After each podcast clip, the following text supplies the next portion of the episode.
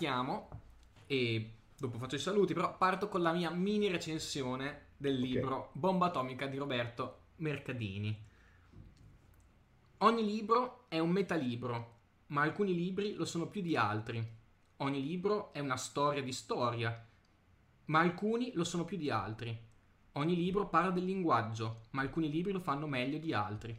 Bomba atomica di Roberto Mercadini è un libro di libri, una storia di storie, un linguaggio di linguaggi. E con questa saluto e do il benvenuto al buon Roberto e a tutti voi per questo appuntamento. Grazie.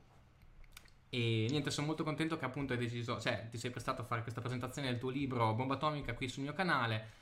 Avevamo già fatto un video insieme e appunto sì. un anno fa, ormai quasi ottobre 2019, con il buon Wesa, e avevamo parlato del tuo primo, del tuo ul- penultimo libro, Storia perfetta dell'errore. Sì. E allora ti chiedo, eh, perché hai scritto questo libro, cioè Bomba Atomica? E eh, come mh, ti ha cambiato magari la scrittura, la ricerca, la lettura dei libri che ti hanno portato a scrivere questo libro? Cioè come ti sei trasformato, hai imparato cose nuove? Sicuramente hai imparato cose nuove, però raccontaci un po' magari allora, il punto di inizio è stato un monologo che mi era stato commissionato tre anni fa per i 50 anni uh, della morte di Robert Oppenheimer. E avevo così pensato che quella era una storia incredibile perché teneva assieme degli estremi opposti, cioè um, è una storia di guerra, ma è anche una storia di scienza, è una storia di grande intelligenza, ma anche di grandi idiozie, dove ci sono dei geni che fanno delle idiozie è una storia di grandi eh, calcoli, di precisione assoluta, ma è una storia anche dove il caos irrompe, di, distrugge gli schemi, scompagina i programmi e quindi insomma è una storia di, di grandi avvenimenti, di, di, premi Nobel conseguiti, di, appunto di guerre mondiali, ma è anche una storia di, sentimenti, di eh, circostanze private, cioè di amori, di, eh, amicizie, di amicizie che si rompono, di tradimenti. Quindi è una storia di quelle che piacciono a me, cioè che ti danno la possibilità di raccontare tutto, di raccontare un mondo intero. Una storia totale, raccontare... praticamente. Bravo, una storia totale. E ho detto, però non basta un'ora, non basta il tempo di un monologo, io devo studiarla meglio questa storia e poi raccontarla più distesamente. Devo... Pensa che Roberto Oppenheimer veniva appena citato, uh, Enrico Fermi, anche lui appena citato, di, di, di, su Hitler c'era un accenno, ma scusa, questi sono dei personaggi enormi, qui bisogna studiarli, bisogna eh, capire bene cosa è successo e poi, e poi si racconta in, insomma, in, una, in una forma che sia più lunga, più articolata di quella di un monologo. E così, quindi io sì, mi sono immerso nella lettura di cose diverse. Eh, sì, ho imparato tante cose che non sapevo. E, uno, uno, dei modi in cui scrivere questo libro ha cambiato il mio modo di pensare è che eh, scrivendo la, de, sulla vita di questi grandi geni della fisica, di Bohr, di Heisenberg, di Fermi, io, di Einstein, mi sono fatto l'idea che fossero sostanzialmente delle persone comuni che con una predisposizione in, una, in un campo dello scibile e soprattutto con molto lavoro, con molto impegno in uno specifico ambito, hanno raggiunto dei risultati straordinari in quello specifico ambito. Sì, in quello specifico come ambito. Come citi nella citazione di Wittgenstein, appunto, il genio, è colui che focalizza le sue capacità in un campo specifico e ci mette esatto. tutto se stesso in quella cosa lì e quindi poi può esatto. effettivamente diventare un grande. Mm, esatto. A me questa storia eh, mi, mi, commuove, comunque mi prende, mi, mi, appassiona perché comunque l'avevo già portata come tesina della maturità. E, mm, però era un bel po' che non la riprendevo, non la ristudiavo in tutte le sue implicazioni, quindi storiche, anche scientifiche, perché poi al liceo avevamo fatto questo percorso di approfondimento, quindi con la fisica quantistica, tutti alcune cose, quindi alla maturità anche mi ero studiato le formule della fissione nucleare, cose così, e poi ah, le sue implicazioni fisiche, etiche chiaramente, quindi no, oggi sì. Io, io, non ho le competenze per parlarne di fisica, quindi ne parleremo più magari da, altri punti di vista. E, sì. Ehm, una cosa eh, curiosa del libro è che c'è eh, una presenza strana, cioè una presenza sotto, um, che accompagna la lettura del libro e la presenza è quella di Ludwig Wittgenstein, e, ehm, sì. che appunto è un po' una sorta di Virgilio della narrazione che ci fornisce tu riesci a intrecciare la storia di questi eventi selezionando alcune perché ovviamente ce ne sono, ci sarebbe stato troppo materiale quindi tu hai dovuto selezionare alcuni elementi dare un intreccio comune e hai creato un filo rosso attraverso la figura di Wittgenstein. Ed è interessante perché il primo video che abbiamo fatto insieme ti chiedo proprio chi è il tuo filosofo preferito, chiedendolo anche a Wes, e tu avevi detto oh, Wittgenstein, no? E lì sì. nel video dici sì perché ci sto lavorando, vorrei farci qualcosina, quindi era già in cantiere chiaramente il libro. E, e quindi... Ho detto così? Sì, sì, sì, mi ricordo, me l'ho visto il video. Ah, non mi ricordavo. mi ricordavo che tu mi avevi chiesto qual è il tuo... Eh il tuo mm, filosofo preferito, io ti ho risposto Wittgenstein, ma non, non mi ricordavo di aver detto... Sai, ah, mi pe- piacerebbe farci qualcosina, c'era già nell'aria evidentemente qualcosa. Ah, penso. E, ehm, sì, è stato... Io ho pensato di, di inserire Wittgenstein nella narrazione quando ehm, ho letto su, credo addirittura su Wikipedia, che Hitler era andato a scuola con Wittgenstein e questo lo sapevo già. Ma addirittura su Wikipedia c'era scritto che nel Mein Kampf Hitler cita Wittgenstein come il primo ebreo che, insomma, che ha odiato. Allora io ero rimasto folgorato, no, cioè Hitler è citato, eh, Wittgenstein è citato nel Mein Kampf. Aspetta, aspetta, aspetta, però questa cosa io la devo verificare. Eh, che sì. sai Wikipedia. Sì, no, sì. è un strumento utile, ma come ogni strumento va, va utilizzato sapendolo utilizzare. Mm. Quindi, allora mi sono letto tutto il Mein Kampf. E poi, insomma, come spiego nel libro, non c'è esattamente questa cosa. Non, potrebbe, c'è un ebreo di cui lui parla, potrebbe, potrebbe essere. essere Wittgenstein, è un'ipotesi sensata, ma è un'ipotesi. Comunque, comunque la tentazione di metterci Wittgenstein mi era rimasta perché poi dopo loro vanno tutti e due volontari nella, nella prima guerra mondiale. Hitler è nato povero, addirittura a vent'anni era nell'ospizio dei senza tetto e poi è diventato il Führer, quindi l'uomo più potente.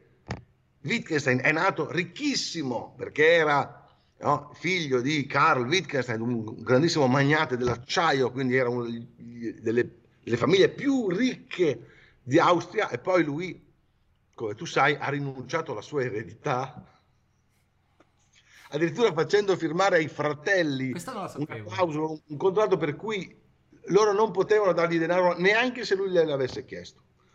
Quindi que- queste due figure così antitetiche si passano vicine e poi prendono due strade opposte, uno nasce ricco e, e poi diventa povero, l'altro nasce povero e poi diventa ricco, insomma comunque diventa... Eh, era troppo, era, era bellissimo, cioè era, era, era, una cosa che mi intrigava. E allo stesso tempo l'altro motivo per metterci Wittgenstein è che questo è un libro anche sul linguaggio. Infatti, no? Sì, sì. Si parla continuamente del linguaggio, di, di come il linguaggio sia eh, dei fraintendimenti, di come il linguaggio sia insidioso. E chi meglio di Wittgenstein no? può spiegarci quanto il linguaggio sia insidioso e si, uh, sia pieno di trappole, si presti al fraintendimento. Quindi era una grossa tentazione. A un certo punto ho avuto dei dubbi se metterlo o no Wittgenstein, perché la storia era già così complessa che ho detto, ma, ma non mi sto per una mia velleità. Mm-mm per un mio capriccio complicato. diceva? L'editore? Sì, ne hai parlato con loro di questo dubbio. Allora, quando ero ormai deciso a dire alla mia editor, senti, io ho pensato che Wittgenstein è meglio di no. Poi ho preso in mano quel libro lì, che hai mostrato tu, Pensieri diversi, scorrendolo ho trovato una dozzina di citazioni che erano tu- tutte perfette capito? che io leggendo la citazione riuscivo a collocare in un punto preciso del libro. Cioè, ce ne sono alcune che sembrano... Sì, sì, sembra scritte apposta. Chiamo la mia editor, ho detto, senti, quella cosa di Wittgenstein, lei fa, no, lo dobbiamo tenere. Lo dobbiamo tenere, è un personaggio troppo bello. Troppo bello e la, la storia della bomba atomica è stata raccontata decine di volte, ma nessuno mai l'ha raccontata con quella prospettiva e a nessun altro sarebbe venuto in mente di infilarci Wittgenstein in questa storia qui. È vero. E allora, e allora eh, quella è... Cioè, l'editor di solito dedica la storia più semplice, la storia no, meno barocca, meno cervellotica. In quel ca- e quindi mi ha convinto. Mi ha, proprio nel momento in cui stavo per cedere ho avuto questi due impulsi. Molto Uno... Wittgensteinianamente alla fine hai cambiato strada. E quindi praticamente certo. tu all'inizio del libro mostri dici questa storia è piena di biforcazioni, di doppi, di fraintendimenti, sì. quindi appunto presenti Wittgenstein e, e, Hitler un po' come due, do, due, doppi, uno l'opposto un po' dell'altro, no? C'è da una parte eh, Wittgenstein la figura della chiarezza, di quello che vuole fare chiarezza, e dall'altra um, Hitler come uno che è estraniato dalla realtà, che non sa distinguere la realtà e l'immaginazione. Un po' sì. praticamente Hitler e il nazismo io li ho sempre visti sotto il segno della contraddizione, in un certo senso. Tant'è che la prima volta, adesso mi ricordo questa cosa, la prima volta che chiesi ai miei, ok, la prima volta che mi ricordo di la verità, che chiesi ai miei genitori, stavo guardando un documentario di storia mm, del Novecento, c'era Hitler e il nazismo, ho detto ma, ma chi è Hitler? Cos'è questo? Chi è questo Hitler? E i miei mi dissero, Hitler era uno che diceva che bisognava essere biondi, alti, con gli occhi azzurri, belli, ed era brutto, moro, basso. E quindi cioè, me l'hanno presentato sotto il segno della contraddizione. E, sì. e, questo è un po' il tratto distintivo poi anche del nazismo, come mostri.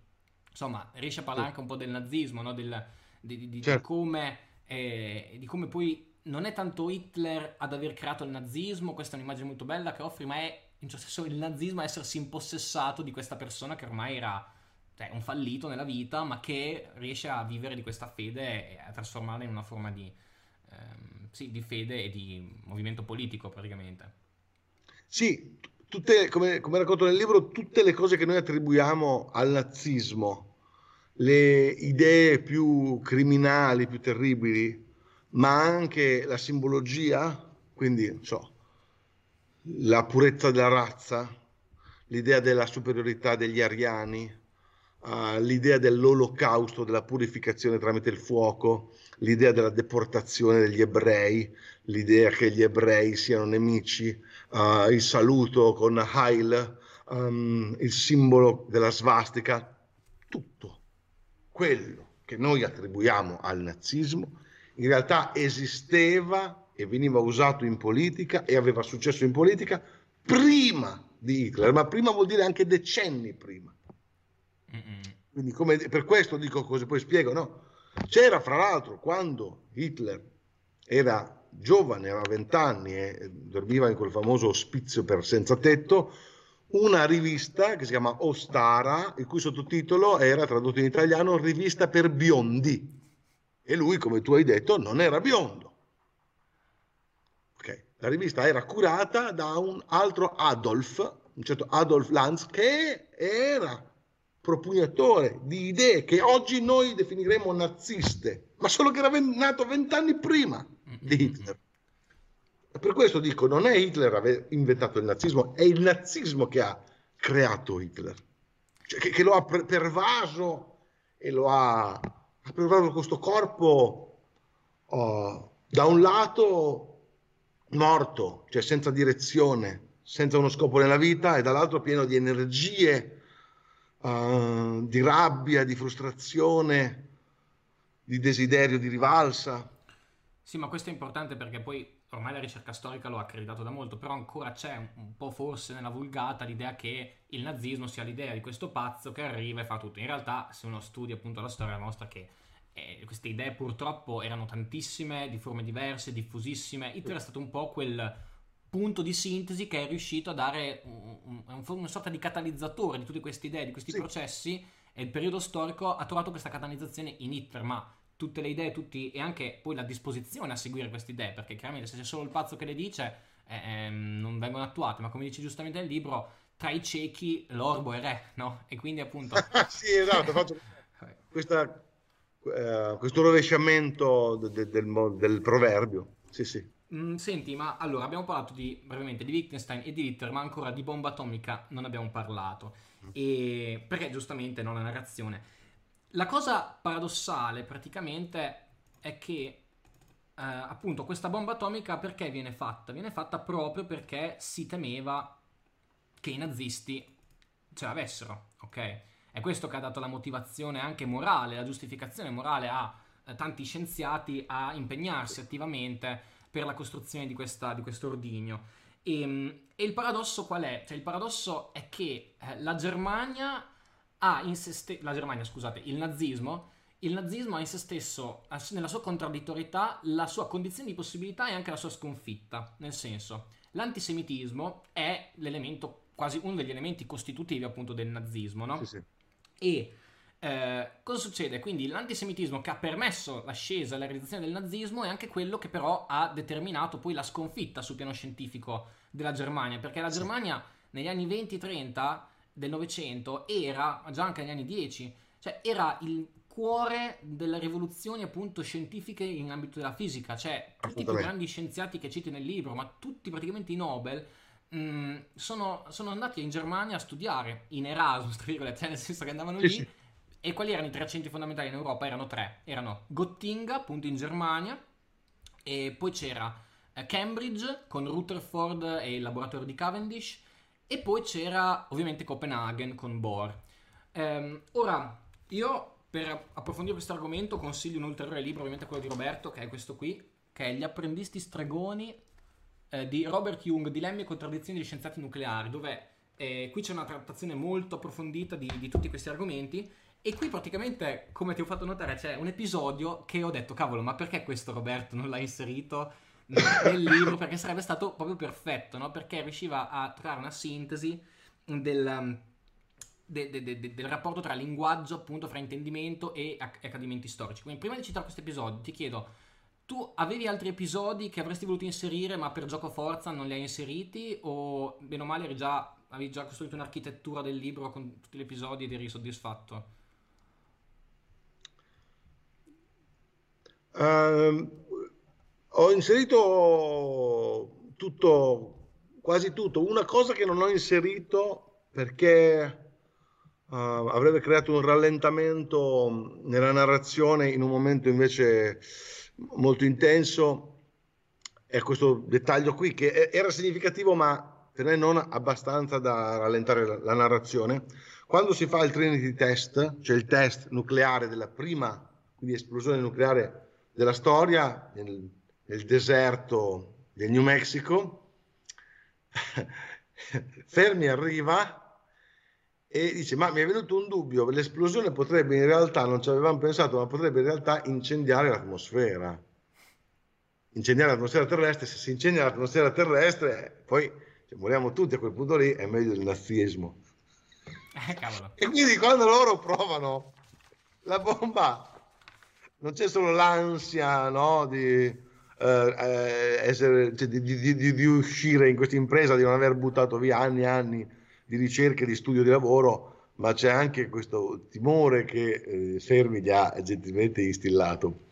E questo, questo qui non l'ho messo alla fine perché... Questo, questo è interessante perché si collega a una riflessione. Ah, aspetta, finisco il discorso di prima che non ho fatto. Sto dicendo la contraddizione sì. della Germania è il fatto che appunto era centro culturale, poi con le leggi, razzi, leggi razziali già dal 1933, quindi la legge dell'impiego sì. pubblico, centinaia di scienziati sono costretti a, ad abbandonare l'impiego pubblico, quindi emigrano in America. E quindi quella era la contraddizione, no? che poi gli scienziati, eh, anche addirittura i due scienziati che capirono che più si poteva arricchire l'uranio erano ebrei, ad esempio, ma poi moltissimi. Esatto. esatto. esatto. E, e, gli scienziati esatto. eh, tedeschi come Heisenberg non avevano capito questa cosa all'inizio dell'arricchimento dell'uranio. Quindi c'è tutta questa serie di, di contraddizioni eh, straordinarie che dopo magari appunto approfondiamo. Quella cosa lì di fermi del. Uh, puoi alzare il volume o parlare più forte? Va bene, allora avvicino il microfono, magari, vediamo.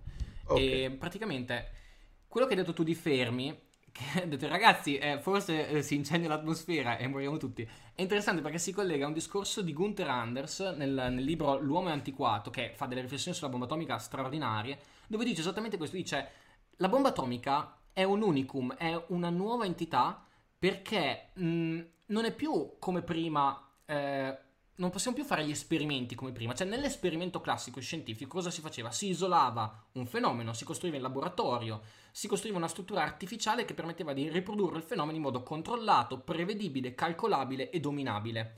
E questo sì. era il paradigma della fisica classica praticamente. Oltre ad essere messo in crisi ovviamente la fisica quantistica, dice Gunther Anders, questo eh, con i test nucleari non possiamo più parlare di esperimenti, non possiamo più parlare di test, perché è la realtà stessa storica, la stessa terra che diventa oggetto stesso di sperimentazione, i mari, le acque e poi ovviamente con i test che con le esplosioni su Hiroshima e Nagasaki, anche quelle praticamente erano dei test. Anche questo è allucinante da un punto di vista morale, perché alla fine erano test per vedere mh, anche gli effetti concreti sulle, sulle, sulle città, sulle persone. Quindi eh, non, non, si può più parlare di test in senso tradizionale, di esperimenti in senso tradizionale, proprio perché il mondo diventa oggetto eh, della, dei nostri appunto esperimenti, no? E, e quindi appunto cioè, questo comporta una una nuova responsabilità perché appunto con la bomba atomica l'uomo ha quel potere che prima non aveva mai avuto di mh, mm, modificare in modo irreversibile le condizioni della vita sul pianeta e di, della vita umana e, sì. e quindi questo, questo, è straordinario. E, mh, mm, non so cosa ne pensi tu di, di questo. Sì, il test che loro possono fare è quello del reattore nucleare, cioè loro per arrivare a fare una bomba atomica hanno bisogno di um, creare una reazione a catena, ok?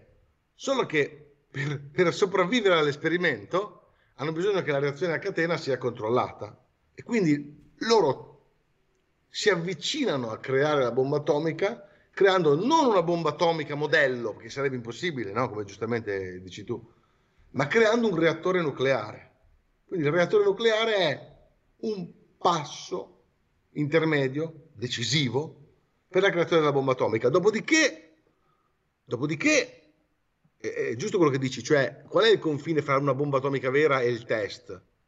Cioè, l'unica differenza fra il test e la bomba atomica vera è che il test lo fai in mezzo al deserto dove non c'è nessuno quindi speri che non muoia nessuno, a meno che non ci sia un imprevisto come quello ipotizzato da Fermi e si cede all'atmosfera quando tu bombardi Naga- eh, Hiroshima, che è una delle poche città rimaste intatte, perché ricordiamo che ehm, gli americani avevano bombardato 76 città giapponesi, radendole al suolo, Tokyo era rasa al suolo, è chiaro che tu non stai solo tentando di uccidere il nemico, stai anche tentando di capire quanto esattamente è distruttiva la bomba, no? Mm-mm. Anche e farlo capire il Trinity test era di plutonio, Hiroshima la bomba era l'uranio, ad esempio. Quindi anche queste erano variabili sì. che dovevano sperimentare.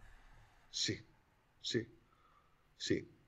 E, e fra l'altro loro non avevano capito una cosa, cioè loro non avevano capito la pericolosità delle radiazioni del fallout. atomiche. Esatto, perché loro misuravano la potenza della bomba atomica in tonnellate di dinamite, in tonnellate di TNT. Chilotoni. Esatto. Quando, arriva, quando a- arrivano le notizie dei giapponesi che dicono di avere delle piaghe anomale, di soffrire di malattie sconosciute, che quella è la colpa delle radiazioni, all'inizio uh, gli americani rispondono che sono complotti, che sono, che sono notizie false, che sono calunnie.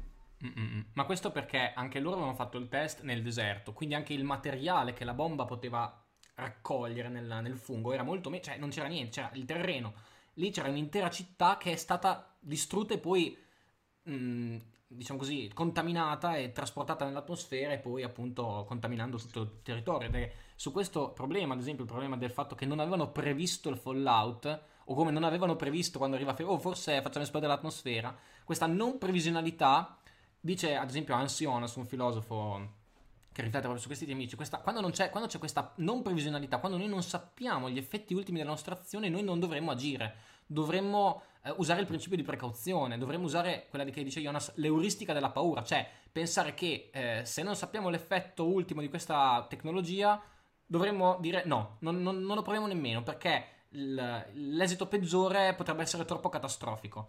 E chiaramente nella storia questo principio di precauzione in questo caso non è, non è stato utilizzato. Una cosa, un episodio che appunto leggendo eh, il libro Apprendisti Stregoni ho pensato, cavolo, questo sarebbe stato perfetto per il libro di Roberto, è il fatto di un fraintendimento, sempre legato al concetto di sperimentazione.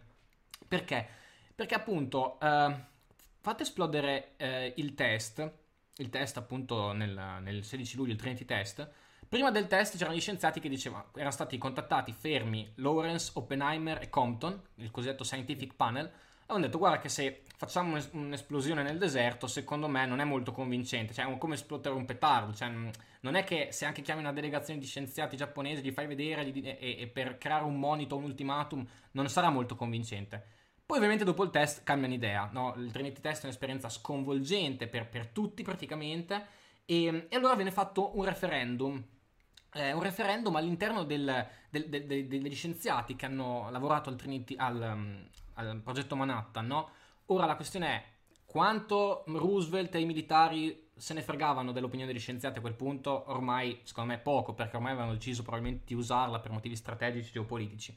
Tuttavia la tradizione... Si sa che, si, si sa che nonostante il travaglio degli scienziati, Oppenheimer sì. che tenta di convincere tutti, si sa che in realtà la decisione era già stata presa dal presidente Truman sì, sì. Quindi, sì, e dal, del, dall'esercito. Quindi... Però la tragicità di questo referendum qual è? È che vengono poste eh, quattro, eh, quattro alternative. Agli scienziati viene chiesto quale vuoi che sia l'uso della bomba. Il primo era impiego bellico immediato contro il Giappone, maggior danno possibile per far finire la guerra il prima possibile. Il secondo era eh, dimostrazione militare, no, dimostrazione sperimentale in Giappone. Uh-huh. Quindi dimostrazione sperimentale. Il secondo era dimostrazione sperimentale negli Stati Uniti. E poi c'era uh-huh. teniamo tutto segreto, non, non divulghiamo, facciamo finta sì. di niente. Ok. Ora, dimostrazione sperimentale, gli scienziati hanno interpretato, vabbè, facciamo un altro Trinity test, quindi nel deserto, però sul suolo giapponese. Troviamo un'area desertica, facciamo esplodere lì con, una, con, magari una commissione internazionale o comunque con politici e scienziati giapponesi per fargli vedere, ragazzi, guardate, noi abbiamo questa bomba, se non vi arrendete vi distruggiamo. Quindi vince l'opzione 2, cioè eh, esplosione sperimentale in Giappone. Grooves, che è il, generale che è responsabile militare del progetto Manhattan, dice perfetto, hanno scelto così e gli scienziati poi sono, rimangono sbalorditi quando viene distrutto Hiroshima. E, la giustificazione di Groove è: Ah, ma avete detto esplosione dimo- eh, sperimentale dimostrativa. Noi abbiamo dimostrato, cioè noi abbiamo fatto il test. Eh, come dici, eh, come dici tu, qual è la differenza tra fare il test e far esplodere la bomba veramente? Sì, sì, sì, questo, sì. questo fraintendimento anche di come gli scienziati hanno interpretato questo referendum è insomma tragico. E, eh, allora, quando me l'hai raccontato ieri sono rimasto Ah, ecco, fra le tante cose che ho letto per documentarmi, questo non mi era capitato di leggerlo e, l'avrei inserito, l'avrei inserito nel libro perché era perfetto. Sì, sì, era perfetto. Perché riassumeva bene il problema del fraintendimento sì, che nel libro uh, attraversi e tratti in modo molto interessante. Ora, eh, nel, nel, nel, libro tu ad esempio parli del Trinity Test, cioè descrivi il Trinity Test e mh, mm, magari dopo, magari se, se ti va possiamo leggerlo, lo leggi tu che hai una cioè, sì, una maggiore no, capacità. No, ah, no, non ce l'hai? No, no, ah, ok. Sono Magari... dovuto fuggire. Sono, vedi, nel bar. Che c'è la macchina del caffè ah, qua. Okay, okay. Sono nel bar del teatro. Del teatro che gestisco. E, ehm, adesso volevo trattare di due temi. Allora, appunto, questo di, del Trinity Test da un punto di vista. Ma sì, dai, facciamo, facciamo così. Il Trinity Test, no? Ma in generale, ogni test nucleare, pur nella sua uh, tragicità no? di, di, questa forza distruttiva. A me mi ha sempre affascinato vedere le esplosioni nucleari su YouTube, chiaramente, perché e ogni tanto mi sono anche sognato di vedere un'esplosione nucleare, però non è stato un sogno piacevole. Però appunto, qui è interessante perché appunto si tratta del parlare della bomba, dell'esplosione dal punto di vista estetico, cioè eh, perché la bomba affascina, perché ha questa potenza estetica straordinaria, no? Addirittura Fermi in questo libro si dice che dopo, dopo, l'esplosione, che Fermi era uno di quelli che comunque aveva molti dubbi anche morali no, su, sull'utilizzo della bomba, Fermi dopo il Trinity Test dice lasciatemi in pace con i vostri dubbi morali e dubbi di coscienza, è una fisica così bella. Questa, questa frase mi, ha, mi, aveva colpito. E, ehm, questa l'hai trovata nel libro? Sì, questo qua. Apprendisi stregoni? Sì, anche questo ha una bibliografia ben, abbastanza ben corredata, quindi insomma, mi fido abbastanza del dei resoconti che, che fa. Eh, però appunto... che, eh, non, non, è mai finito il libro, anche questa frase qui sarebbe. Eh, sarebbe stata non, non, l'avevo, non l'avevo registrata, non ho... Non, La prossima volta facciamo insieme, no sto scherzando. No, ma è, è, come se fosse un libro infinito, capito? Sì, sì, ma infatti è proprio quello, cioè il, tu riesci a creare un libro sintetico, cioè breve, che però apre a tantissime, a tantissime non dette, ma, a tantissimi retroscena ma, che... Ma sai cosa mi era venuto in mente addirittura? Sì. Siccome io appunto faccio questa narrazione che è vasta nel senso che copre no, 50 anni e più, però perché parto da quando Hitler, eh, Hitler aveva 15 anni, Fermi ne aveva 3 e poi vado a finire dopo l'esplosione. Però allo stesso tempo è fatta per, per, per bozze, per esatto. sintesi. Perché... Per schizzi praticamente. Bravo. Avevo pensato addirittura di fare una serie di libri di approfondimento in cui questo libro qui, Bomba Atomica, fosse solo il nucleo. Figo. Quindi fare un libro solo su Wittgenstein, un libro solo su Fermi, un libro solo su Hitler, capito? Eh, ci starebbe. Perché questo libro diventa una sorta di cipolla narrativa con tanti strati che... Esatto. Che si dirà, oppure strade che si biforcano e si diramano. Um... Ah, stavo leggendo un commento del... No, allora, dicevamo... E quando ho, insomma, ho sempre pensato alla bomba da un punto di vista estetico, mi è venuta in mente una, una distinzione, che adesso ti, ti propongo per dirmi cosa ne pensi, tra il sublime di Kant e quello che invece Gunther Anders definisce il sovraliminale. Cioè, Kant dice, quando guardo la bomba, non lo dice Kant, quando guardo la bomba però io penso spesso al sublime di Kant, no? ma Kant ci descrive il sublime come questa uh, potenza della natura straordinaria, pensiamo a un vulcano, una tempesta o anche un cielo stellato, no?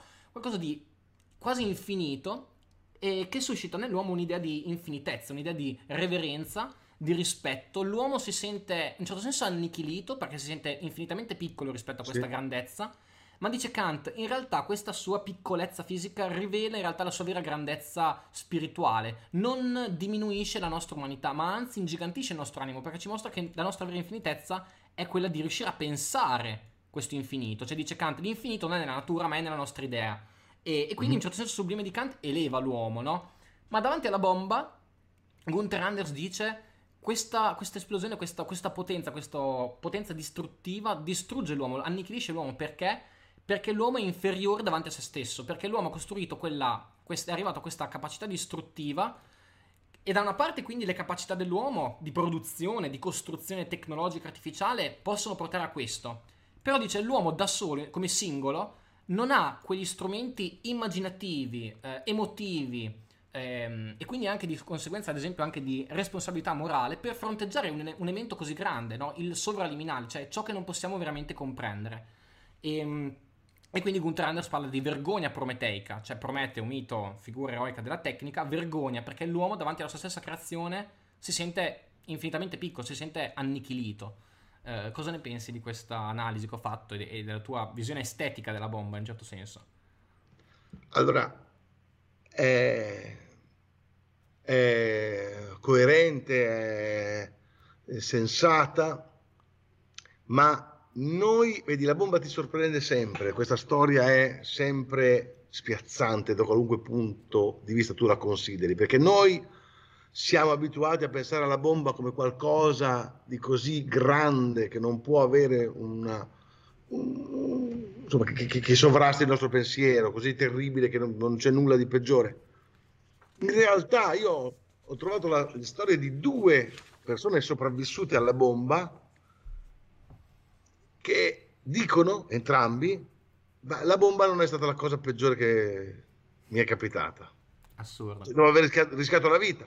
C'è questo medico che si chiama Terufumi Sasaki, che era il medico dell'ospedale di Hiroshima, è quello che ha curato eh, una quantità enorme di persone di, di, di Hiroshima, che, quelle che confluivano da, da, dall'esplosione all'ospedale, era rimasto l'unico medico illeso, quindi l'unico in grado di curare gli altri, e lui dirà, ma la bomba non è stata l'esperienza più terribile della mia vita.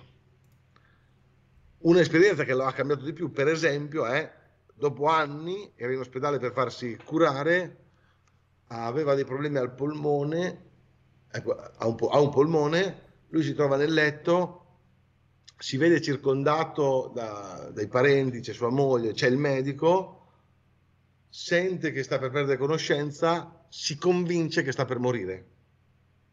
Cioè, lui pensa che sta per morire, si, si persuade di questa cosa e in quel momento sente una malinconia eh, infinita, una tristezza illimitata, in realtà aveva semplicemente frainteso la situazione, si stava semplicemente addormentando, anzi addirittura era in via di guarigione. Però questa esperienza qui, anche se illusoria, anche se ingannevole, cioè l'esperienza della morte, lo cambia radicalmente. Lui cambia vita da quel giorno. Cioè, capito? Lui è stato cambiato più da questa esperienza che dalla bomba atomica, capisci? Sì, sì, questo... Però solo, solo, capisci, però solo uno che ha rischiato la vita, che era a Hiroshima nel momento dell'esplosione della bomba atomica di Hiroshima, può dire, ma sì, la bomba poi non era tutta questa gran cosa. Eh, non, non riusciamo a, a Non riusciamo a, no, a concepirlo ovviamente questa cosa, dobbiamo dire, no, se la, Ma forse... la vergogna prometeica, cioè, cioè, per noi ha più senso, cioè, su, ecco, le parole di uh, il, fil- il, filosofo, de, de, de, scusa, che hai citato, Hans, ah, Gunther, Hans, Anders, Gunther Anders. No, quello della, della, vergogna prometeica. Ah, Jonas. Ah, no, Gunther Jonas. Anders, Gunther Anders, Gunther Anders. Ah, scusa, scusa, Gunther Anders. Ecco, le parole di Gunther Anders, no, pur così sofisticate, la vergogna prometeica, sono più accessibili per noi, più comprensibili sì, sì, sì, delle, delle, delle, parole del medico. Che e però è anche interessante questo, sono parole occidentali, cioè Promete è un mito occidentale, quindi probabilmente c'è anche, c'è, anche, uno scarto culturale, probabilmente anche no, di come possiamo, non so, pensare la nostra vita o il, il lutto, il trauma. Magari noi occidentali lo pensiamo in modo diverso rispetto agli orientali. Io non conosco la cultura nipponica, quindi non mi avventuro in interpretazioni di questo tipo, però può essere. Allora, Quel medico, Terufumi Sasaki,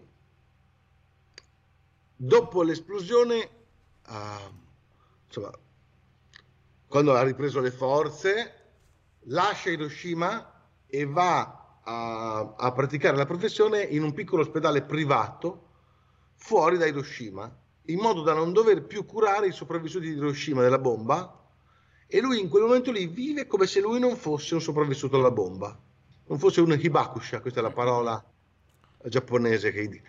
Quindi lui è come se ricominciasse da capo, come se lui volesse cancellare quell'esperienza. Forse possiamo sua... fare un'analogia con i sopravvissuti ai campi di concentramento, che comunque molti per anni e decenni non hanno parlato di quell'esperienza. Eh, forse è un po' il voler, non voler farsi definire da un'esperienza così traumatica, cioè, perché alla fine cosa sono questi tipi di esperienze? Tu, come Auschwitz ad esempio, tu vieni ridotto a un numero, viene ridotto a tu sì. sei un sopravvissuto, no? Invece, ed è questo anche il dramma eh, che in un certo senso affrontano anche gli scienziati de- che sono costretti dal potere politico e militare a lavorare, cioè la loro spersonalizzazione, l'essere ridotti a mere, eh, sì, ad essere disumanizzati in un certo senso, cioè in modo diverso chiaramente perché si viene disumanizzato in un modo e in un altro, ma in entrambi i casi c'è questa perdita delle sfaccettature dell'umano. Tu parli del dramma di, di Oppenheimer, no? del, del, suo sì. eh, avere tante sfaccettature, ma a un certo punto essere un uomo distrutto praticamente. Cioè, è questa tendenza forse del potere a eh, diciamo così, annichilire l'uomo, a disumanizzarlo e quindi questo volersi non farsi definire da Auschwitz o dalla bomba atomica è anche un dire no, io rivendico la mia individualità, la mia unicità, la mia personalità, la mia storia, io mi faccio creatore della mia storia, non mi voglio far determinare eh, dagli eventi esterni. Ed a proposito di questo, della reduz- reductio ad unum della persona, no? È molto interessante la, la, riflessione che fai su Hitler, perché analizzando il Mein Kampf tu noti che Hitler non parla mai degli ebrei al plurale, ma parla sempre dell'ebreo, ok? L'ebreo sì. come questa astrazione, che uno dei primi passi del uh, razzismo in generale è proprio questo, cioè è il creare un tipo astratto, cioè non parlo dell'ebreo X Antonio che ha questa vita, questa caratteristica, no, l'ebreo in astratto, in modo che io li posso rappresentare come, come meglio credo, no? Ecco, questa cosa qua della reductio ad unum mm, è una cosa che vediamo anche appunto nella... nella... Oh cavolo, dove cavolo è? Ero preso il libro, ok, qua, di Gunther Anders, perché anche Gunther Anders parla proprio del carattere nichilistico e fa un'analogia proprio tra il nazismo, che riduce ad uno la pluralità dell'uomo, e, dice un carattere nichilistico e totalitario, tanto del nazismo quanto della bomba. E fa questa analogia proprio tra il nazismo e la bomba, dice entrambi sono nichilistiche sullo stesso piano e dice se la bomba potesse parlare, vi leggo questo passo, poi lo commentiamo insieme. Dice, um, dice la bomba si comporta come un nichilista E ciò perché considera e tratta ogni cosa, che sia uomo o apparecchio, pane o libro, casa o bosco, animale o pianta, come se fosse di un'unica specie, come natura, cioè nel caso specifico come qualcosa che si presta a essere contaminato dalla radioattività. Altro non esiste per essa, e se potesse parlare le sue parole non sarebbero diverse da quelle del nichilista. Tutto è uno. È tutt'uno anche che ci sia o non ci sia al mondo. Che differenza farebbe se non ci fosse? Quindi dice la bomba annichilisce tutto ad uno. E quindi il, il Libakusha, che appunto quel sopravvissuto, che dice io non sono semplicemente un sopravvissuto, io non, io non mi faccio ridurre ad uno, io sono una persona. Questo è straordinario. Sì, sì, sì, e come hai detto tu, eh, io ho trovato nel Mein Kampf anche questo, questo ridurre al singolo gli ebrei come se gli ebrei non avessero come persone, ciascuno la, la sua testa, con le sue idee, ciascuno la sua storia, ma ci fosse un unico ebreo, cioè un unico individuo in milioni di coppie identiche come, no, come sono i, bar- i, barattoli della Coca-Cola, e, le, le, le, pallottole, e, le mosche. Sì, sì, eh, sì. Cre- credo che nella nostra unicità ci sia la risposta alla salvezza. Il libro finisce in un modo luminoso, anche se può sembrare assurdo dato il tema, perché io appunto uh, racconto queste due storie, quelle di Terofumi Sasaki e quella di un'altra persona che anche lei si chiama Sasaki per puro caso, cioè non erano parenti, Sasaki di cognome, Toshiko Sasaki, e loro sono due casi di unicità, due casi in cui la loro vita di persone la cui vita non è stata determinata da un evento esterno, ma che hanno saputo invece rinascere, rifiorire, ricrearsi un, un'esistenza. E loro sono per me il simbolo di chi si autodetermina, di chi decide la sua vita, più degli scienziati che invece a un certo punto sembrano presi, rapiti da una frenesia che li fa correre senza sapere dove stanno andando. Cioè quando io analizzo la, la, la, no, quello che è successo, quello che hanno detto gli scienziati, quello che è successo loro, quello che è successo a Heisenberg, a Fermi, a Oppenheimer soprattutto, cioè, l'impressione che se ne ha è di persone rapite da una frenesia che non sanno controllare, persone che non sanno fermarsi. Loro definivano il club, il, club, insomma, il congresso insomma, di scienziati che lavorava, il consesso di scienziati che lavorava a Los Alamos il club più, eh, più esclusivo del mondo. Mm-hmm. Lo paragonavano a una seconda Atene, probabilmente era elettrizzante. Ma forse era anche un modo per esorcizzare un senso di colpo, non lo so, ci sono tantissimi elementi probabilmente. Di sicuro c'era questo senso di... Eh, la, dice la Oppenheimer, la scienza conosce il peccato, no? questo voler conoscere anche a scapito di problemi morali che questo si, si, si porta dietro. E, ehm, sì, cioè, tu giustamente, ad esempio, questo è un discorso, mi collego a un discorso che avevo fatto prima.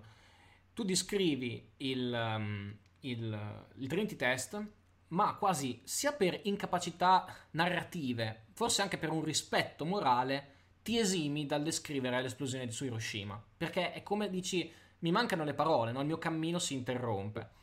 E anche leggere quella passo è stato molto emozionante per me, perché io appunto avevo fatto la maturità, uh, la tesina su questo argomento, e sai, anch'io, come uno scienziato, preso dalla ripetizione meccanica, perché quando devi, cioè, la maturità, mille cose diverse, alla fine ripetendo, ripetendo, ripetendo sta tesina me l'ero imparata quasi a memoria, no?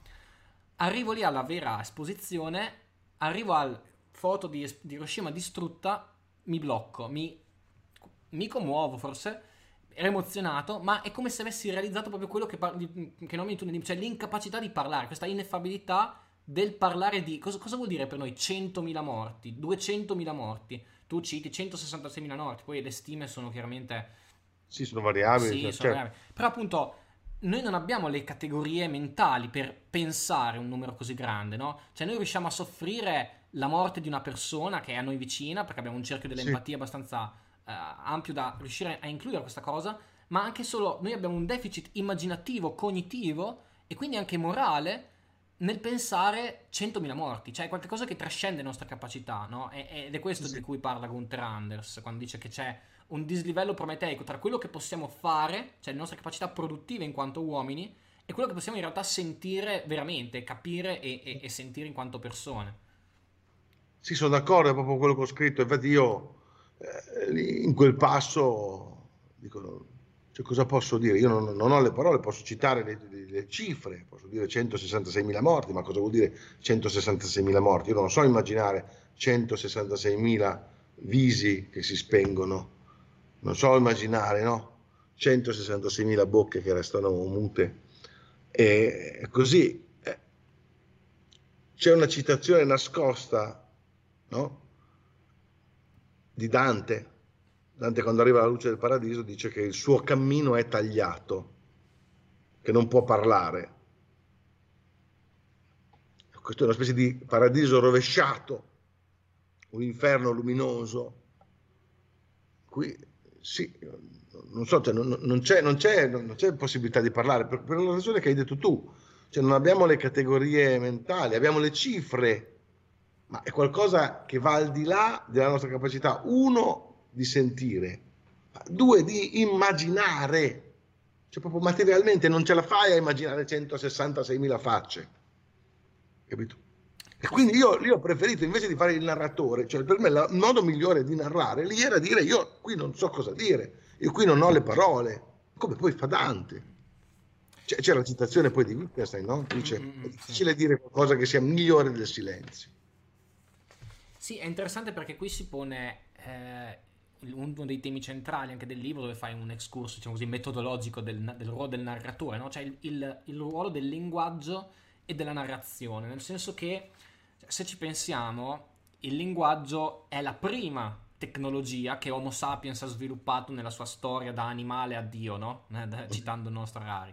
Nel senso che il linguaggio come dice anche Darwin, è arte e istinto. Cioè è, qualche, è un mezzo che abbiamo sviluppato biologicamente, cioè abbiamo apparati fonetici sì. che ci permettono di parlare, ma è la vera prima tecnologia che, come ci mostra il nostro Daniel Dennett, ha riprogrammato il nostro cervello, no? E quindi il linguaggio, da una parte, è la, il primo strumento tecnico di dominio del mondo. Quindi il passo da iniziare a parlare e costruire la bomba atomica, cioè il passo è relativamente breve, se ci pensiamo.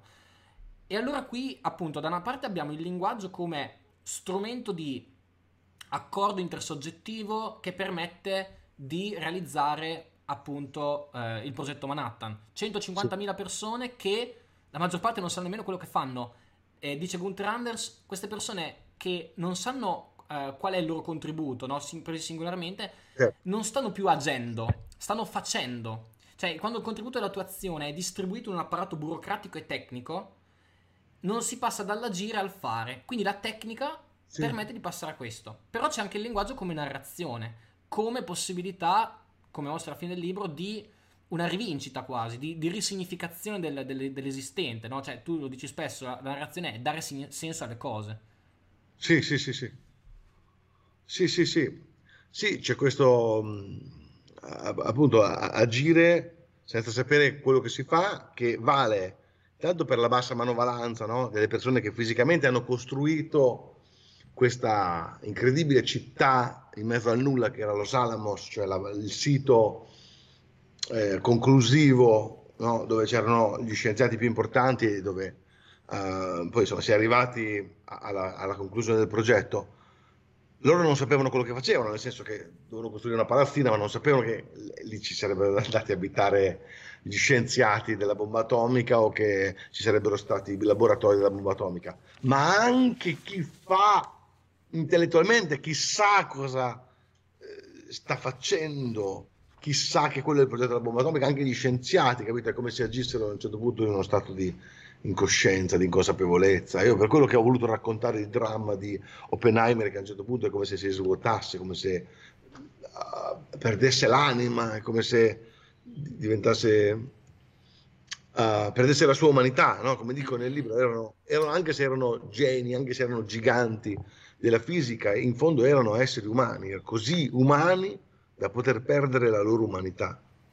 Eh, questo passo è, è straordinario proprio perché anche il fatto quando, ad esempio, non lo so, mostri come Fermi fosse il cuore e anche un estraneo, no? Perché si pensava fosse fascista, lo stesso vale per Oppenheimer, cuore del progetto, ma si, pens- si temeva fosse comunista, aveva contatti sospetti. cosa mi è venuto in mente? Mi è venuto in mente il fatto che cioè, è come se il potere ci volesse meri funzionari di apparati, cioè tu non devi avere mille sfaccettature, essere questo, quest'anno, tu devi agire, fare il tuo dovere, fare la tua funzione. Il fatto che eh, questi uomini fossero all'inizio poliedrici, contraddittori, non andava bene, e quindi interrogati, e quindi controllati continuamente, come se si volesse appunto mettere in dubbio o comunque si guardava con sospetto la loro poliedricità, cioè loro dovevano in quel momento lì essere meri funzionari di apparati. E come dice Z- Zillard, tutti quelli che andranno allo Alamos impazziranno. Perché appunto sì. si... Eh, tu, tu la citi questa cheat perché appunto eh, fai anche una bella citazione sul, sul formicaio, dice Los Alamos diventa un formicaio dove ogni formica dà un contributo e chiaramente c'è un progetto eh, top down che, che, coordina queste cose, ma ognuno dà un contributo, però è come se eh, questo, queste tante piccole azioni, tante piccole azioni coscienziose alla fine portano a un atto di incoscienza collettivo. Sì, sì, è un'altra citazione di Wittgenstein, no? Cioè, questo libro è pieno di vita, ma non come un corpo, come un formicaio. Mm-hmm. E, e, così e Los Alamos era viva, piena di vita, piena di vita come un formicaio, cioè con t- tanti esseri, piccoli esseri agitati che però non sapevano cosa stavano facendo. In un certo senso, cioè, che non erano più padroni del, di loro stessi, insomma, della loro vita. Eh, più che altro, cioè, all'inizio il problema è che loro avevano anche la giustificazione morale del, del, fatto che dovevano impedire che Hitler avesse la bomba prima di loro, e quindi questa era la giustificazione morale forte che, che li animava. Dopo questo va tutto in crisi perché quando non. Crisi completamente. Va in crisi completamente, va in crisi soprattutto dopo il primo lancio della bomba, quando si decide di fare il secondo. Perché alcuni no, scienziati avevano consentito al primo lancio dicendo certo sarà terribile, certo moriranno molte persone, ma sarà così terribile che poi magari non ci saranno più morti, non ci saranno più guerre. No? È, la, è, è, lo strumento di morte che mette fine alla morte, lo strumento bellico che mette fine alle guerre se tre giorni dopo scagli un'altra bomba atomica, tutto questo discorso qui, tutta questa acrobazia cerebrale eh, crolla. crolla. Forse l'unico, eh, puoi chiamarlo atto di umanità, è forse un insulto, è, l'atto di umanità è stato quello di non distruggere Kyoto. Al, cioè, quello veramente, se avessero deciso di distruggere Kyoto, sarebbe stata anche proprio sulle su generazioni successive, no? proprio sull'identità culturale e storica del Giappone ancora sì. più devastante. Quindi si può dire che l'unico atto di umanità per appunto sempre è stato eh. quello eh, forse.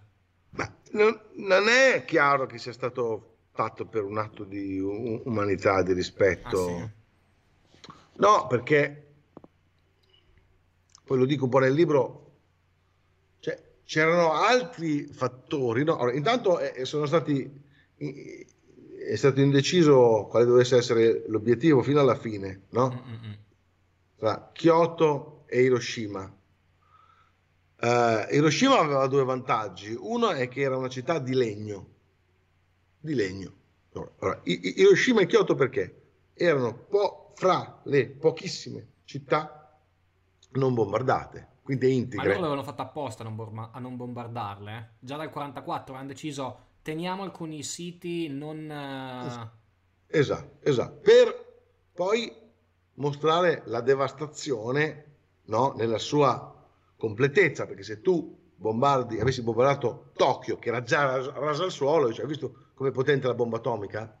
Ma veramente ci sembra uguale a prima. La città è uguale a prima del bombardamento, ok? Mm-mm. Ma Hiroshima non solo era integra, era una città di legno. Sai, il Giappone è questa, questo posto incredibile dove la tecnologia più avanzata a volte uh, convive con uh, la tradizione più antica. E, e, Hiroshima era una città di legno, nonostante fosse una città grande, sviluppata, ci fosse la, la stazione radio, della radio insomma, giapponese nazionale, eh, era di legno, quindi è bruciata quasi completamente, si è trasformata in cenere, in niente. Se avessero bombardato una città normale, cioè fatta di eh, cemento armato, l'effetto non sarebbe stato altrettanto bom- devastante. Tant'è vero che vicino al punto in cui esplode la bomba c'era una cupola, la cupola per, uh, della um, promozione dell'attività industriale ed era di cemento armato e quella è rimasta in piedi, sventrata ma rimasta in piedi e oggi è il monumento per la pace, Genbaku Dome come la chiamano, la cupola della bomba atomica, come la chiamano in Giappone. Quindi, cioè, non... Hiroshima è stato, è stato scelto anche per questo e perché era vicino a, a Okinawa, Giusto. cioè la base dei la base dei, dei bombardieri americani. Bombardieri americani sì. La cosa assurda è che, questo l'ho letto su Wikipedia, eh, la bomba di Hiroshima conteneva 60, me lo, me lo sto leggendo, 64,13 kg di uranio ma aveva un'efficien- avuto un'efficienza all'esplosione di appena l'1,5%, quindi soltanto 0,96 kg di uranio effettivamente fecero la fissione, quindi appunto un 1,5% e lo stesso vale, non lo stesso, ma anche ad esempio a Nagasaki, lì invece il bersaglio venne mancato di 4 km, ma comunque la devastazione fu enorme. Sì. E, ehm, allora, riflettendo su appunto quello che eh, mi sono letto molto Gunther Anders in questo periodo, ah. riflettendo molto su, su quello del concetto di dislivello prometeico, no? Che dice abbiamo da una parte un'enorme poss- possibilità di fare, di produrre e quindi anche di distruggere con queste armi, sì. Ma non una sufficiente capacità immaginativa, eh, emotiva e quindi anche un senso morale di responsabilità bilanciato. Dice, dice Gunther Anders, noi dobbiamo in un certo senso far fronte a, a, questo con un'estensione della nostra capacità immaginativa e di conseguenza del nostro, del nostro senso morale, no? Cioè dobbiamo riuscire a, a fare i conti con questa potenza in, enorme che prima non avevamo. E lui offre un esempio che, uno, che noi potremmo dire boh, banale, nel senso poco efficace. Lui dice la musica, lui fa l'esempio della musica come un esempio di quest'arte che amplia la nostra capacità di sentire. Ora, secondo me l'esempio migliore è la narrazione, nel senso può la narrazione eh, anche rispetto ai problemi di oggi, no? nel senso di problemi ad esempio del surriscaldamento globale, che in modo diverso però pone lo stesso problema, cioè il fatto che ognuno di noi fa tante azioni piccoline, non vediamo il risultato complessivo e non ci sentiamo responsabili, no? se mi mangio un panino non mi sento responsabile di aumentare il surriscaldamento globale, ma lo sto facendo, un panino con la carne magari di, di manza. Certo. Ecco, no? Quindi il problema della tecnica, eh, che si pone in modo ovviamente radicale eh, negli stermini di massa dei nazisti con le camere a gas e mh, mm, nella bomba atomica, in realtà si ripone anche nella nostra epoca. C'è il problema di come tante piccole azioni all'interno di un apparato burocratico che distribuisce la nostra azione ci faccia sentire tutti irresponsabili, ma in realtà tutti col- collettivamente contribuiamo con questo, con questo, col danno che produciamo, no? Sì. E allora la domanda è appunto, ma come possiamo risolvere questo problema? E mi è venuto in mente leggendo il libro l'episodio di Alexander Sachs. No? Alexander Sachs è questo eh, figura, impre- imprenditore se non sbaglio, economista, che viene mandato per convincere Truman, no, per convincere Roosevelt, a, Roosevelt, sì. a, a finanziare il progetto Manhattan, perché fermi con i suoi calcoli, con i suoi ragionamenti super scientifici, super accurati, non aveva convinto nessuno. Allora mi è venuta in mente l'analogia rispetto ai problemi del nostro tempo di come quante volte gli scienziati ci dicono guardate che il surriscaldamento globale è un problema, emettiamo 100 milioni di tonnellate di CO2 nell'atmosfera, però come dicevamo prima le nostre categorie non ci fanno capire 100 milioni di tonnellate di CO2, non riusciamo a capire. Esatto, esatto. Quindi abbiamo bisogno della narrazione. E, e quindi chiedo, secondo te, ha senso questa analogia tra un Alexander Sachs, che in modo completamente diverso usa la narrazione come in un certo senso una Greta Thunberg, esempio, ad esempio, che usa una sorta di, di narrazione, di storytelling rispetto, ovviamente, non in contrapposizione, ma in alleanza a quello che ci dicono gli scienziati. Sì, perché bisogna tradurre la realtà in una forma che è comprensibile per la mente umana e che è abbastanza, come dire, familiare da poter muovere il sentimento perché muovendo il sentimento, commuovendo le persone, coinvolgendole, poi fai sì che le persone si muovano e agiscano e cambino ehm, il loro modo di, co- di agire, il loro comportamento. Quindi sì, secondo me sì, la narrazione è, è utile perché ti porta a conoscenza di cose che altrimenti tu non vedresti con i tuoi occhi, ok? Perché tu non vedi la temperatura globale che si alza di un grado, ok? Puoi vedere i ghiacciai che si sciolgono se te li fanno vedere, però è un ghiacciaio, tu non cosa sai, come fai a sapere? Magari lo capiamo anche razionalmente, ma non, ma non emotivamente. Esatto, esatto, quindi esatto, da un lato è capire, vedere, sapere, e dall'altro è vedere capire in un modo che è umano, ok?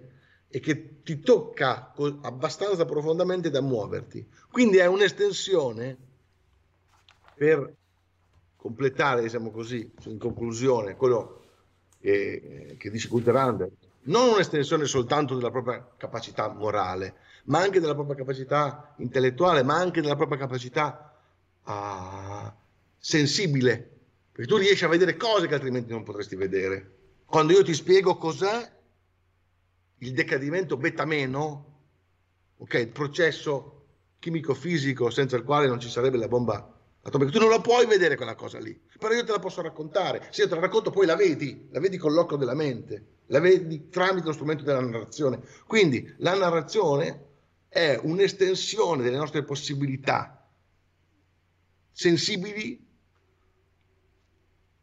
emotive, orali. Mm-mm. Sì, no, è interessante perché, come hai detto giustamente, il, tuo, il finale del tuo libro è, è luminoso, no? è un principio di, di speranza eh, che, che, si oppone a quello che ci mostrano invece altri autori che abbiamo citato nel video, quindi ad esempio Gunther Anders e Jonas, che invece ci propongono un'euristica della paura, no? una, una, paura davanti agli effetti negativi della nostra azione che dovrebbe farci sentire un senso di responsabilità tale da motivarci. Ecco, forse effettivamente è meglio una narrazione, una narrazione positiva che ci motivi in senso positivo e quindi è molto bello il finale del libro proprio perché parli di due storie di inizio, di, di, di, che, che, è una, sì. che, è una, fine ma che è un inizio, quindi questo è anche molto, molto bello. E ehm, poi sì, nel in realtà qua mi sono fatto molti pu- appunti, spunti, non so quanto tempo hai ancora, io parlerei tutto Adesso, il giorno. Fra poco, io sono qui in teatro perché fra poco eh, è uno spettacolo dove non recito io, però io sono l'organizzatore, così quindi ah, dovrò anche preparare insomma, de- de- delle cose, insomma, per questo sono... Quindi adesso cosa sono? Le sette e mezza? Sì. Magari, magari, facciamo così una conclusione, insomma, magari altri 5 Vediamo diciamo, se ci sono poi... delle domande. Ah, poi... ok, ecco, sì, vediamo se ci sono delle domande, sì, sì, sì. Allora, se avete delle domande fatele adesso così... Ehm...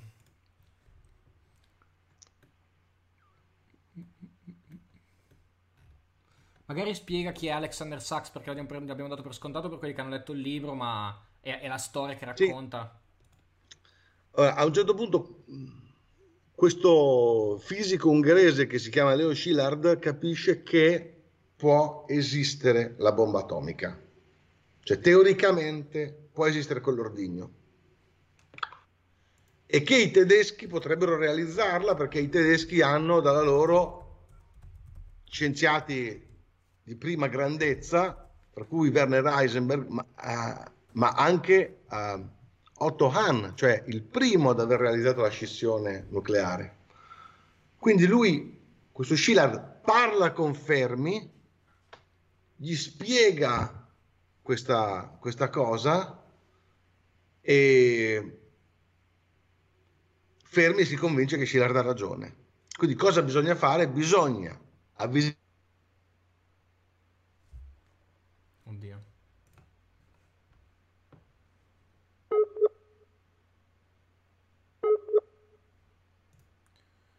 Roberto si è bloccato. Adesso ho una poca connessione da dal suo Skype. Ci sei?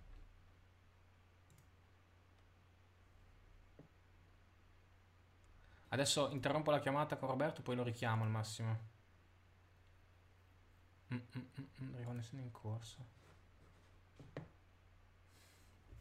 Si è bloccata la chiamata con Roberto. Adesso lo, lo chiudo.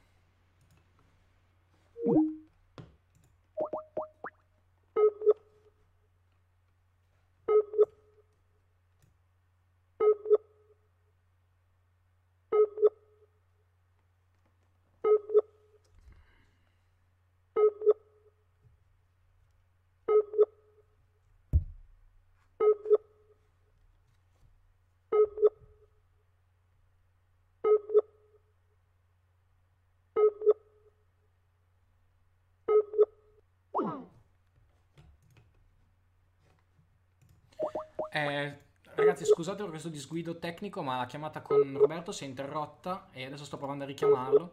Comunque stava raccontando la storia di, di Ziller, e no, di, di questo Alexander Sachs. Roberto non è online. Boh, ehm... Allora, niente, praticamente cosa è successo? Spiega, affermi eh, il fatto della reazione a catena, spiega che eh, effettivamente c'erano le condizioni per realizzare un ordigno e mm, allora Roberto non è online, boh, si vede che ci ha lasciato così. Allora, si vede che appunto eh, Fermi allora va da uh, generale della Marina a spiegare questa cosa, va anche dal, da, da, da, mm, da, Roosevelt, il presidente americano, ma non riesce a convincere, cioè non riesce a far capire la, la gravità della situazione. Ma questa cosa era già successa uh, l'anno precedente, quando ad esempio Bohr era andato sia da Churchill che da Roosevelt a spiegare le possibili implicazioni um, militari del, del, della, della bomba. E in entrambi questi casi cosa succede? Che uno scienziato con tutta la sua intelligenza, con tutte le sue conoscenze scientifiche e magari spiegazioni dettagliate del processo fisico, non era riuscito a convincere il politico dell'urgenza di prendere un'azione in quella direzione. E allora cosa si decide di fare? Si decide di far firmare una lettera a... Eh, qua Roberto non mi risponde, forse deve andare... non lo so.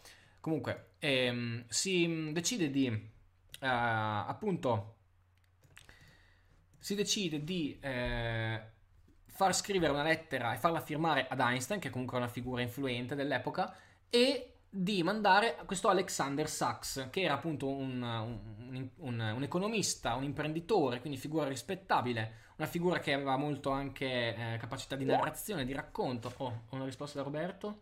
Mi sei scaricato il cellulare, scusami. Um...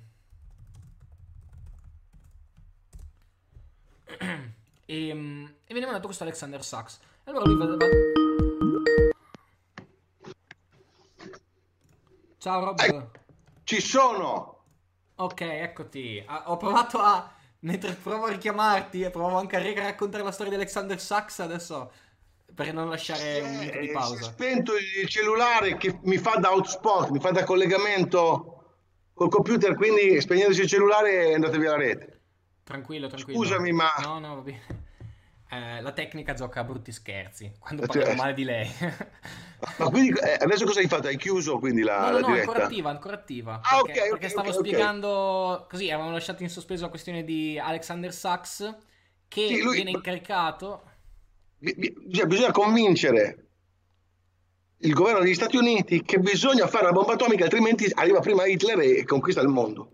Allora va fermi a parlare con la Marina e fermi però eh, non è un, è uno scienziato, quindi, non è un narratore, quindi niente, addirittura l'inserviente quando lo, lo, lo porta insomma, dalle persone di fronte a cui deve parlare dice ma c'è uno spaghetti qui fuori. allora Schiller pensa come può fare per avere una comunicazione più efficace, va da Einstein, scrivono una lettera assieme. Dopodiché cosa facciamo? Chi lo porta? Ah, parliamo col presidente, ma chi glielo porta il presidente? Einstein, Einstein è un tedesco, lo chiamano Krauti, Schiller, Schiller è un ungherese, lo chiamano Gulasch, non so. Ci vuole un americano, quindi chiamano questo banchiere, questo, questa persona, Alessandro Sachs, lo convincono, gli spiegano la situazione e lui va da Roosevelt e lo convince raccontandogli una storia non parlandogli di dati, ma inizialmente raccontandogli una storia. Cioè la narrazione ha una doppia valenza, da un lato è quello che estende le nostre capacità sensibili, intellettuali, emotive, morali, dall'altro è qualcosa che può anche però ingannare, fuorviare. E lì lui è riuscito a comunicare nel modo giusto, però non sappiamo se questo sia stato un bene o un male. Anzi, col senno di poi è stato un male perché oggi sappiamo che i tedeschi non sarebbero mai riusciti a creare la bomba, erano fuori strada. Eh, ma qui ci sarebbe un altro discorso enorme da quanto i tedeschi hanno fa- frenato la ricerca della bomba. Certo. è molto interessante. Qua ci hanno fatto una domanda, quindi rispondiamo magari. Okay. Dobbiamo ancora avere paura della bomba atomica? Potrebbe ripetersi un episodio simile? Come hanno condizionato il nostro tempo quelle esplosioni? Allora, beh, chiaramente quelle esplosioni hanno condizionato tutta la guerra fredda e tutti gli equilibri geopolitici mh, fino ad sì. oggi, anche oggi praticamente, quindi di fatto eh, i test nucleari sono con- continuati ad essere stati fatti, quindi il solo fatto di avere la bomba creava uno strapotere appunto della potenza che deteneva questa bomba, una minaccia sì, sì. su tutta l'umanità praticamente, la serie noi abbiamo la bomba e quindi dovete obbedirci o dovete fare come vogliamo noi, se no ve la sganciamo. Però allo stesso tempo eh, il fatto che poi nel 49 i sovietici hanno anche loro la bomba atomica ha creato quell'equilibrio per cui non si sono più potute verificare guerre mondiali, perché se si fosse scoppiata la guerra mondiale era l'ultima, cioè sarebbe estinta sì, l'umanità. Cioè si è calcolato che all'apice della corsa agli armamenti sia l'Unione Sovietica che gli Stati Uniti avevano abbastanza bombe per far esplodere l'intera superficie della Terra tre volte. Per, per essere sicuri, no? Cioè ha detto, oh, ma facciamole ancora, facciamole ancora. Sì, sì. E poi pensa che le, la più grande esplosione della storia l'hanno fatta i russi con la Zar bomba, che era 50 megatoni. Quindi Hiroshima era 20 kilotoni, quindi 20.000 tonnellate di, di TNT. La Zar bomba era 50 megatoni, quindi 50 milioni di tonnellate di CO2. E all'inizio volevano fare di 100 megatoni. Poi è arrivato uno come il Fermi la situazione e ha detto, raga, forse 100 è troppo, facciamo 50 che, che è meglio. E quindi l'hanno ridotta a 50. Però per dire che, in modo assurdo, questa corsa agli armamenti ha... A parte che sono stati spesi miliardi e miliardi di dollari e se ci pensiamo, se pensiamo che quei soldi potevano essere investiti in ricerca, eh, scientifica, medica, energetica. Cioè, pensiamo che, che progresso l'umanità avrebbe avuto se quei soldi non fossero stati investiti per autodistruggerci o per creare quel sistema di equilibrio di potere, perché ovviamente nessuno sì, in realtà voleva autodistruggersi. Però io ci penso sempre, cioè, pensiamo se quei soldi fossero stati usati per non per costruire bombe, cioè a che punto della storia del progresso tecnologico saremmo? Assurdo.